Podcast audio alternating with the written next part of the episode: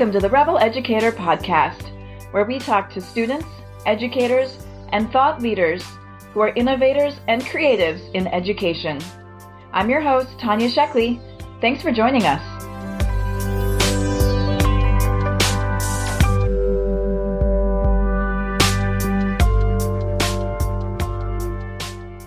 Welcome, everyone. I'm here today with Kelly Smith. Kelly is the CEO and founder of Prenda, Prenda has the goal of changing the way we think about education by helping passionate people run microschools in their home. Welcome, Kelly. Thanks for joining us today. Thanks, Tanya. Hey, everybody. I'm so excited to have this conversation with you. And one of the places I want to start is that you launched Prenda back in 2016, which was four years before the pandemic and before microschools and pods were something everyone was talking about. So, what did you see as the challenge then that really pushed you to start this venture? Yeah, it's uh, it, it, actually goes back even further than that, but it wasn't officially a company yet. Uh, 2013, I started volunteering at my local public library teaching kids computer programming. And I think it was less about like resolving a challenge and more about an opportunity that I just saw as so, so exciting because I would watch these kids come into my after school program and they would dig in and learn and think and work hard at something that was cognitively taxing and difficult. And yet these same kids were complaining about how disengaged and bored and um, a lot of them were getting in trouble at school in their traditional education environment. I said, there's something going on here that's, that's strange, right? Like, why are these kids struggling in school? I can see them code. I can watch their brains and I know that they're capable of succeeding at whatever they, you know, whatever they want to do. And yet for whatever reason, it's not working for them in a traditional setting. So that was really the, the starting, you, you start from a place of curiosity, like what's going on? How is this working? You know, the thing I, I came to is just this idea of really being opted in, right? Being engaged and owning your, your education. Like, um, part of what was going on in school was so much of the decisions were taken away that I think a lot of these kids just sort of felt like they were being shoved through a, you know, some sort of system. And I, I knew that feeling because when I was in school, I did really well in school, but it was definitely definitely a game for me of try to jump through the hoops with the minimum amount of effort possible and get an A. And, you know, that wasn't really the same as learning. So when I saw what learning looks like when it's a, a truly human endeavor and I saw kids that made that decision, like I want to learn, I want to figure out JavaScript so that I can do this thing in this video game that I'm making. I want to figure out HTML so I can write this web page and put it out to my friends. Uh, that was learning in a way that really resonates with the human spirit. It was exciting for the kids fit with learning for me as an adult. You know, ever since I've left school, I've, I've been continuing to learn and, and that's the way it has felt for me. So that was, it's maybe not a challenge. It's more of an opportunity. It's what if school was like this? What if it was an environment where learning was, was the norm? It was really optimized for that, for kids to decide to be learners and then to practice, practice, practice being a learner. Cause it takes, as we all know, it takes a lot of effort to gain those, those skills and attributes uh, to be able to do that. It's one of the things we talk a lot about here is is that difference between learners and students. And you talk about like learning to play the game. And I did the same thing. I was really good at school. School was really easy for me. But I could pretty quickly decipher like what my teacher wanted from me, what I needed to do at a bare minimum to get the A and and how to navigate that system, right? And so if you got good at playing the game, school was pretty easy. I made a spreadsheet one time. You'll you'll find this fun. Like I I knew the from the syllabus of the teacher, you know, I knew how the grades were calculated. I figured out at it was like February of the year that it was impossible for me to get lower than a 90%. So I literally just like stopped coming to that class. Like I went and played sand volleyball every day at like noon and just like hung out. And I, I knew that I, I was going to get an A, but that's like, if you think of that from the perspective of school, it's like genius, great. But like the perspective of learning, it's like, what could I have learned? What could I have done instead of sort of goofing around with my friends during that time? Uh, you know, it's, it's just a, a weird weird way to think about it. It didn't occur to me at the time, you know, to my shame and, and regret that I could have really like adopted learning as my MO, uh, as a young person. It took me a while. I think I always was a learner kind of outside, but for, for whatever reason, I slipped into a mode of let's get the A for the minimum amount of work. Yeah, well, that's, I mean, that's often what you're taught to do. And that's what we're incentivized to do a lot of times in school. I mean, clearly, as an entrepreneur and the career path you've taken, you're an ongoing learner. Like being an entrepreneur, you're learning something, doing something new every day. So you've, you've mastered that learning. But I did the same thing. I took a class in college and I had a professor who would quote certain quotes on certain pages of the book. And I learned pretty quickly if I just wrote down the page number and the quote and then used that when I wrote the paper for the midterm and the final, that I didn't like my notes were only the pages and the quotes that he used. And then I just wove those together as a paper and I got an A. Like yeah. I didn't take any other notes. I didn't really learn much else. I don't know if I'm allowed to ask questions, but I'm curious for you. When was the first time you wrote something like delivered like a written piece that you felt like proud of that really reflected like you as a, a human and a thinker as opposed to sort of like writing to satisfy some other like set of, of criteria? Yeah, no, I can answer that. I know exactly when it was. Um, it was actually in a high school history class. And my high school was very traditional. History was come in, sit down, listen, learn your history, go home. Um, the teacher was a little bit more experimental. We got to play Risk as a part of the curriculum. You know, it, it taught us geography, it taught us strategy, it taught us. Always start with Australia and go from there. I always lose. I, I still lose at Risk. But he gave us one assignment, and it was on the Revolutionary War. And we had the opportunity to either you know, study and take the quiz and take a test, or to write a historical fiction piece that was set among the time of the Revolutionary War. Cool. And I really enjoyed writing. I still enjoy writing. And so I, I was the only one in the class that did the writing assignment. Uh, and I wrote like a, I don't know, a three page, four page story that was a love story that was historical fiction set in the Revolutionary War, and her love was going off to war, and you know that that whole saga. Yeah, because I was a teenager. yeah, it's basically like but without vampires and with revolutionary muskets and things. Right, right. But it was a really fun experience. He had liked it so much he had me stand up in front of the class, asked me if I would read the story to everyone. Yeah. My classmates had tears in their eyes at the end of the story. Oh, I got an A in the class. I didn't have to take the test. And I'm pretty sure that even the students that took the test don't remember anything about the Revolutionary War. But that was the first chance that I had the experience to like do something different and write about something that was adjacent, but within my interests. Did uh did the protagonists end up together or did like he die in the war and they ended up alone, sad and alone? They ended up together. Oh, that's good. Now I'm gonna cry. He came back. Yeah. That's but great. the other thing, the other thing you mentioned in talking about starting Prenda was how we make learning relevant. And like the kids would come to the after school coding class and really be engaged. Like they wanted to learn JavaScript because they wanted to do a thing. And so, you know, how do you then bring that into school and make it relevant so that they're learning for a reason? And the reason isn't because we want you to learn this. The reason is relevant to their life and their interest. Yeah, I think there's so many ways. This is this is where it just gets really fun because like your teacher did for you said you can do the boring test if you want or you could like create a story that sort of is set in and you have to learn the, the, some of the same things like understand the time period to write a good story. But there's so many ways to do that. I mean, I've seen like I mentioned kids that want to make a video game, but through our micro schools, you know, we found contacting somebody that's working in a profession is like such a thrilling experience for a 10 year old, you know, to, so one of our kind of project based learning prompts has them researching a particular field of science and they're supposed to contact a researcher. These people aren't like celebrities, but they're like well renowned in their field, you know, and they get an email from a 10 year old. Like most of them wrote back and talked a little bit about their process and how they became a scientist. And there's just these like neuron explosions that are happening when, when you do that. A lot of it's about winning. So we have like egg drops and some of those kind of classic engineering challenges. Uh, we use those and you know, you're like, I want to, I want to get this done. Um, so that I can, you know, whatever, drop the egg from the highest possible height. Um, I was just volunteering. I have two daughters that go to, go to a micro school near my house and I was volunteering to help with their, they're doing robotics this year. So there's like the, the table down, the Legos are everywhere and they're doing all these things.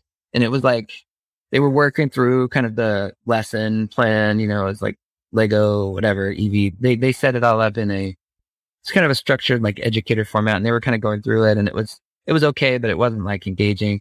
And then I just was like, do you guys think, like I picked one of the missions, do you think you guys could accomplish this mission by like one hour from now? You know, if you just sort of like had to, had to do it. And just that idea of, um, having this team goal. We want to get this thing. The robot has to accomplish this thing, you know, and, um, the learning just like activated. It was like next level. You could see it elevated. Everybody's problem solving. There was so much like iterating and, and trying things different ways. And they were sharing ideas with each other and collaborating.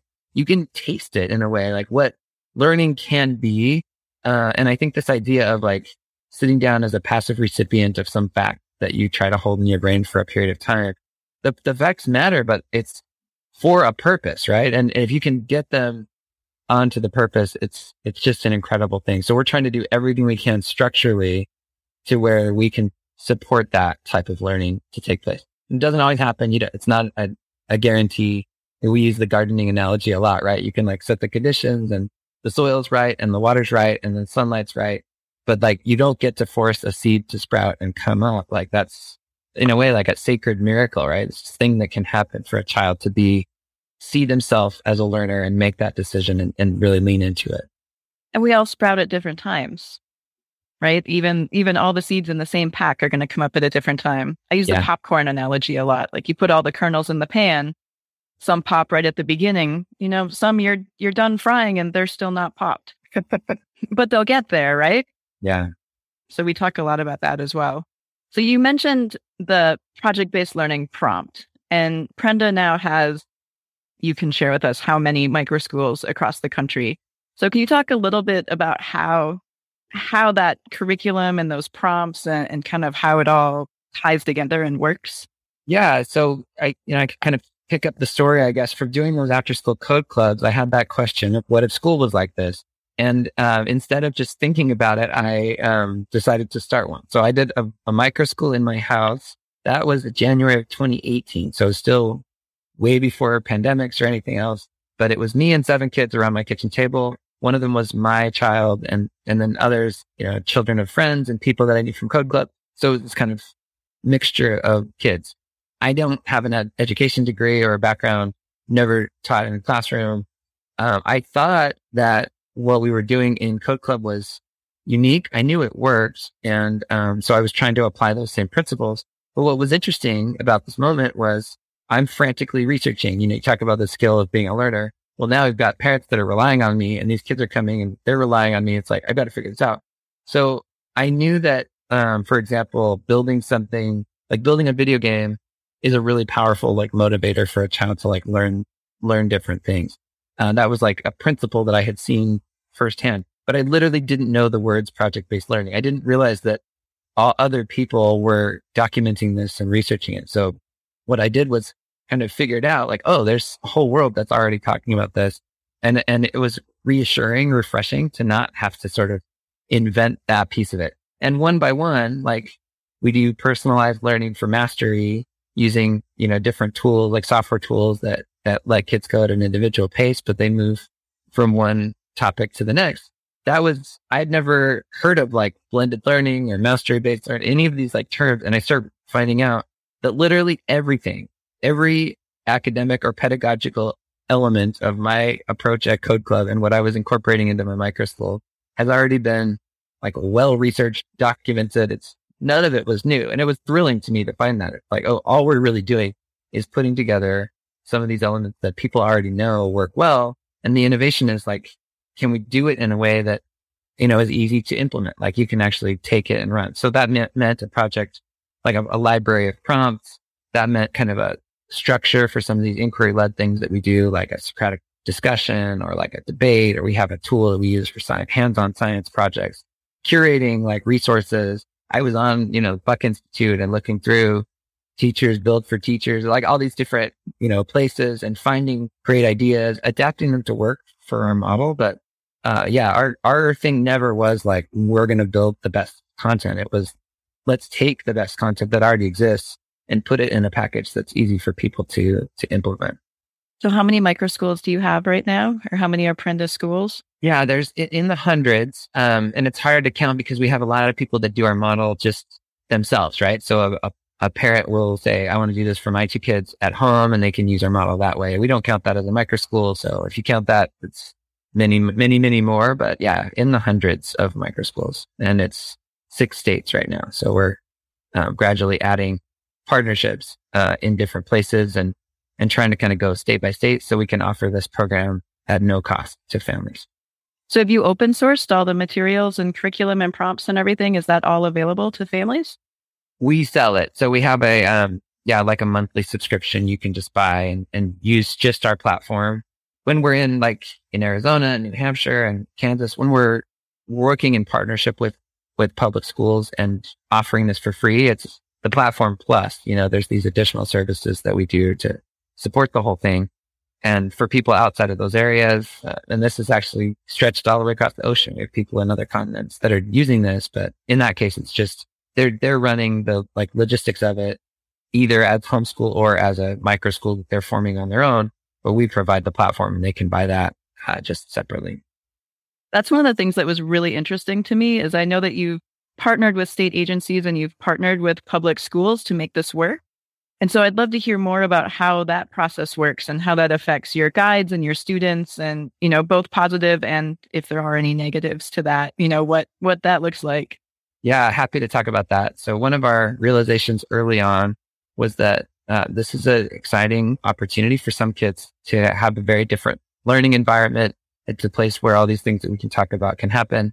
We didn't want it to be all to limit it to people that can pay tuition. So that was one of our kind of design criteria from the beginning is how can we do this in a way? Uh, part of that is just me, like growing up in the Phoenix suburbs. Like I literally don't know anybody that pays for school. like that's just, it's middle America. It's not very common. I know there's people in kind of California and New York and Connecticut where that's like maybe normal to sort of put your kid in a private school, at least for certain circles. But like that wasn't my circles. And, um, and I definitely didn't want to be, um, excluding people like myself or others that couldn't do it. So we said, okay, well, what would that look like then? They're paying, people are paying for school in the form of taxes. And, and the way that works is, um, these schools, either district schools or charter schools are running, you know, their organization. Well, simultaneously, there's this trend among uh, innovative school leaders that are saying, you know, kids are different and there's lots of different modalities and formats for learning. Let's, instead of sort of trying to force everybody through the same box, let's offer a portfolio and, and really try to meet our communities where they are. And so if you go drop into really any kind of forward thinking school district, you're going to find one or more, you know, assistant superintendents that's talking this way and saying, how can we add these, uh, these modalities? How can we add additional options? Those two things being true, we found great partners. They say micro school is one of the many things that we can support as part of our school. And, uh, Prenda can be roughly turnkey. I mean, there's there's things that we're working together on the back end, things like special education and reporting data back to the state and handling the of the funding pieces of it. But then in terms of like, here's our platform, we help organize people into micro schools. So there's like a marketplace for building micro schools and, um, and then supporting all of that and training and educating around our culture and our philosophy and how that works. So that putting that package together and being that so that the school doesn't have to invent that all on their own um, and the schools are finding that it's, it's a great way to help their community be happy. Yeah. A parent that loves their kid and doesn't feel like they're getting heard or are getting access to an option that would, would work well. Like that can be really challenging for not only the parent, obviously, but for the school too, because it's not a pretty situation. So for then, for us to be able to uh, provide this option for them, I'm thinking of one example where these micro schools don't have to be in homes. Many of them are, but we have a micro school at a Title One elementary school. It's just a couple miles from me. And at the school, there were some kids that were having some behavior challenges for a variety of reasons. The principal is a forward looking person and, and definitely understands these kids, doesn't want to give up on them and send them, you know, kick them out of school. But instead of that, says, what if we put this micro school like in an, in an extra space on campus? So we've got these 10 kids that are just thriving, doing really well in this format. They still get to be part of lunch and PE and, you know, recess and all these things, but they're doing their learning in a different way in the micro school format.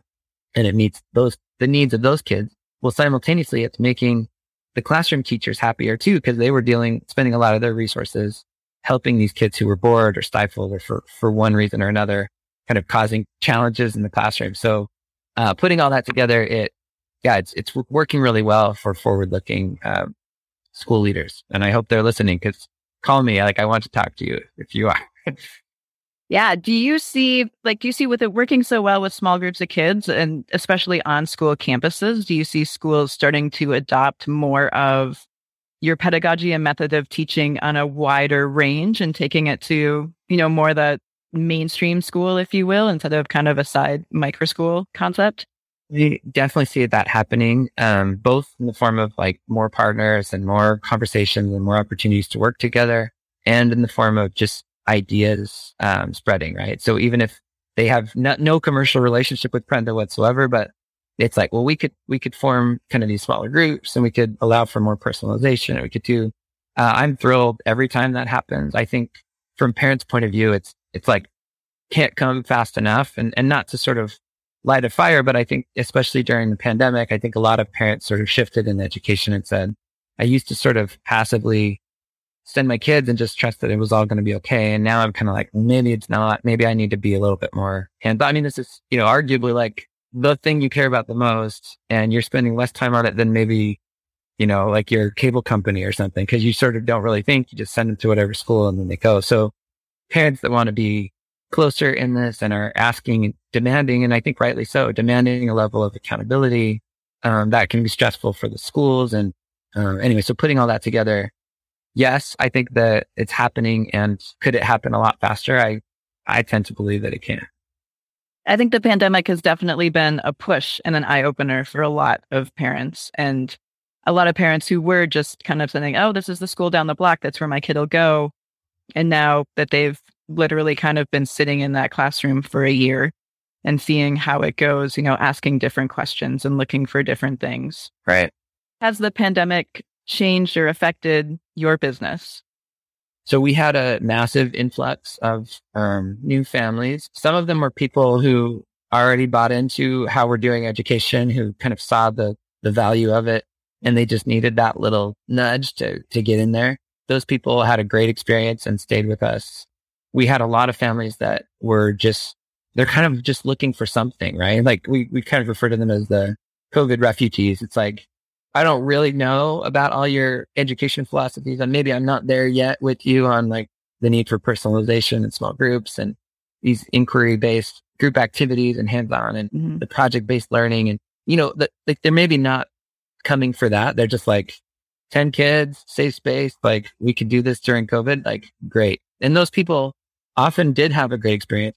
I've got to work with and, and meet lots of them, but many times they still were like, once the school was reopened, it's like I'm I'm still in the normal like do it the way it's been done camp, and that's totally fine too. So we parted ways as as friends. But yeah, I mean, growing a lot during COVID forced us into a mode of really looking hard at all of our processes and everything we've we've built. We've got you know software and operational things that we've put together. We've really had to pressure test all of that, and I think we came out of it a much stronger company. Not to say that was comfortable. We have a um, one of our core values as a company is learning over comfort. We write it with a, a greater than sign, learning over comfort. And we got to experience that ourselves. You know, we were in a very uncomfortable mode of high learning, high growth. And, um, and I think we're better for it. Well, that's great. Congratulations. and you know, you, you were able to provide something and support a lot of families who were really lost and confused and scared during a time when you we're lucky enough to have a product that you could really help people. Yeah. And that's that's one of the things I've heard kind of consistently through what you've said is that you're really just looking to create something that's helpful to others and support different students learning and be an area where you can be part of part of a solution and help so that you know some of those kids that maybe might get left behind or fall through the cracks or not get pushed as hard as they should are finding the challenge that they need and the support that they need. Yeah, absolutely. And, and it, it gets very real for me when you meet these kids. I've had the privilege of working directly with many, many children. Um, and I've, you can tell when you talk to them where they're at. I think too often, uh, for a variety of reasons. This is not like somebody's fault. It's just like adding all together. There's this, um, blockage. You can almost like see it in them where it's like, they're capable of so much. They have this huge potential and this worth and value as a human.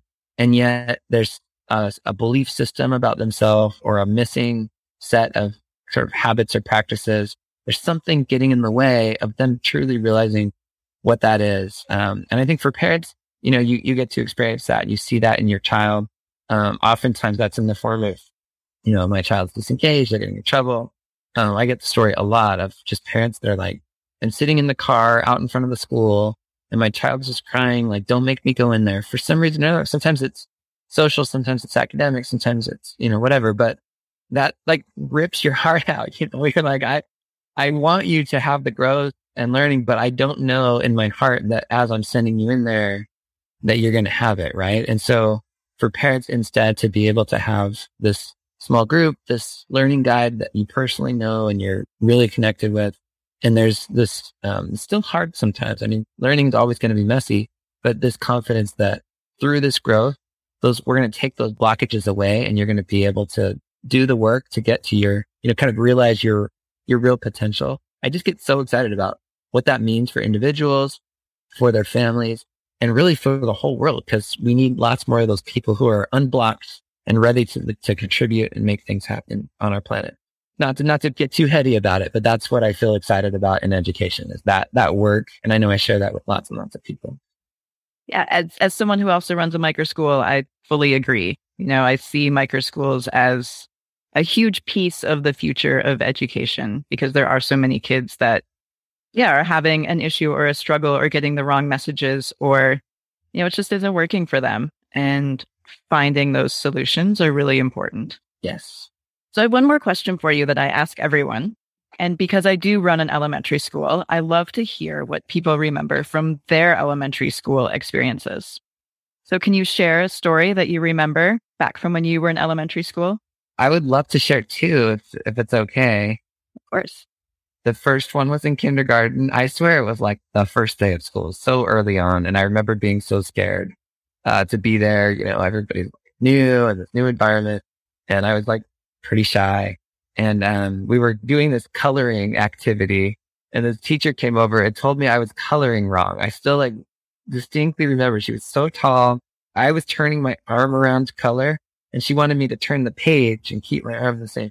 It was like such a little thing. Like I'm sure she never thought twice about it, but for whatever reason, like it had this feeling of like I've been reprimanded and my whole my whole high school, at like all the way through, like 13 years of school, I never got in trouble. Like, like that was the most trouble I've ever been in. It was basically just like all I wanted was to like keep my head down and not.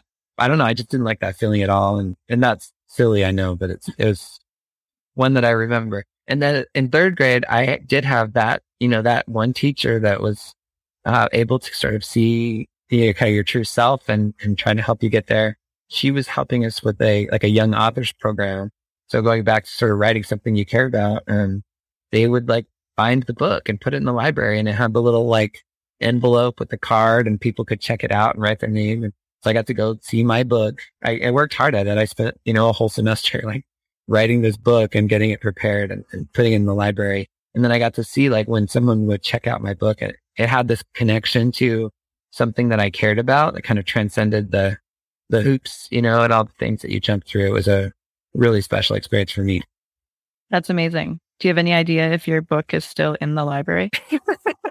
I haven't been back. I would be shocked if it was. It was. Uh, I think I pasted the like it was like wallpaper or something, and we pasted it on the like the book binding. So it wasn't wasn't fancy at all. But um, I had a moment just yesterday. I got, got back. Um, it took a little longer than she thought to publish, but from last year, my daughter got to write a novel and get it published and they had it done like professionally. It's got like a barcode and a like little QR code. And I don't even know what they're for, but, um, she brought me her book just full, full of that enthusiasm. She's a sixth grader this year, but it's from that, it's from her fifth grade year and being able to like read that with her and just look at her work. I mean, she put so much effort into it and it's just, it's powerful to be able to do these types of things. And, and I think to the extent we can give kids more and more of these opportunities, just kind of spark, uh, sparks, you know, we talked about seeds and we talked about popcorn, but, uh, Plutarch's metaphor was, was a fire, you know, he said the mind is not a vessel to be filled. It is a fire to be kindled. And I see that all the time, you know, it's just getting that fire lit for each kid, it's going to look different and how that can happen. And, and it's uh, an honor, you know, to be part of that work for individual human beings who each one of them has this potential to go on and, accomplish great things. Yeah. Well, thank you. Thank you for nurturing little human beings and for giving them a space to learn and to create. And thank you for your time joining us today. This has been a wonderful conversation. It's been great. And thank you, Tanya, too. I know you're neck deep in it as well. So keep up the good work. Likewise. Thanks, Kelly. Thank you. Thank you for listening to the Rebel Educator podcast. To learn more about us, visit rebeleducator.com, where you can learn about our professional development opportunities for educators and students and see our project library. If you're in the San Francisco Bay Area, check out our progressive, inclusive elementary school, Up Academy, at upacademysf.com. We'd like to say a special thank you to Atmosphere for use of their audio track, Miho. Thanks again for joining us, and we wish you well no matter where your educational journey may lead.